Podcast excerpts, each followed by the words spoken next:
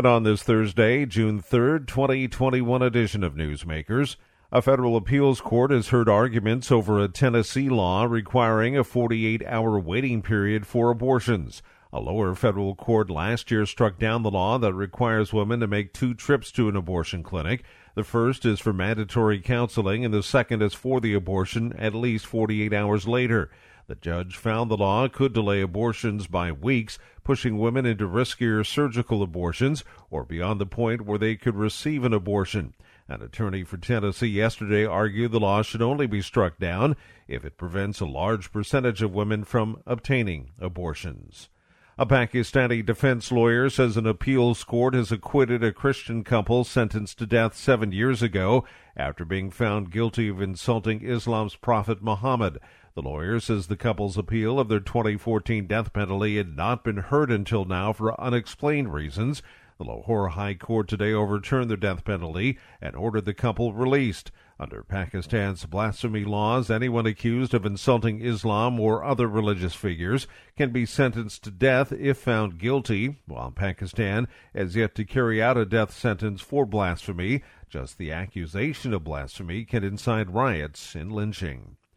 Three Uyghurs who fled from China to Turkey have described forced abortions and torture by Chinese authorities in China's far western Xinjiang region. They spoke to the Associated Press ahead of giving testimony to a people's tribunal in London that opens tomorrow. The tribunal is investigating if Beijing's actions against ethnic Uyghurs amount to genocide. The three witnesses include a woman who said she was forced into abortion six and a half months into her pregnancy, a former doctor who spoke of draconian birth control policies, and a former detainee who alleged he was tortured day and night by Chinese soldiers.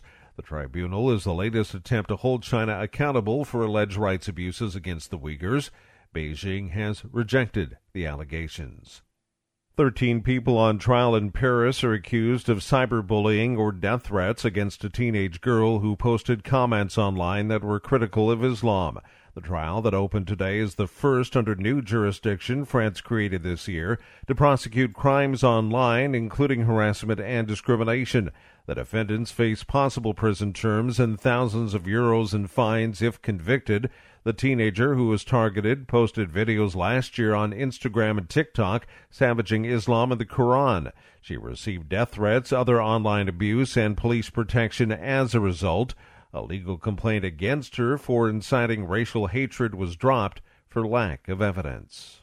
Israeli Prime Minister Benjamin Netanyahu's opponents have pushed for a quick vote to end his record setting rule, racing to head off what's expected to be a frantic push by the premier and his allies to derail the newly announced coalition. Zaria Shakali reports. The new phase of political warfare began just hours after opposition leader Yair Lapid and his main coalition partner declared they had reached a deal to link a majority of the Knesset and form a new government.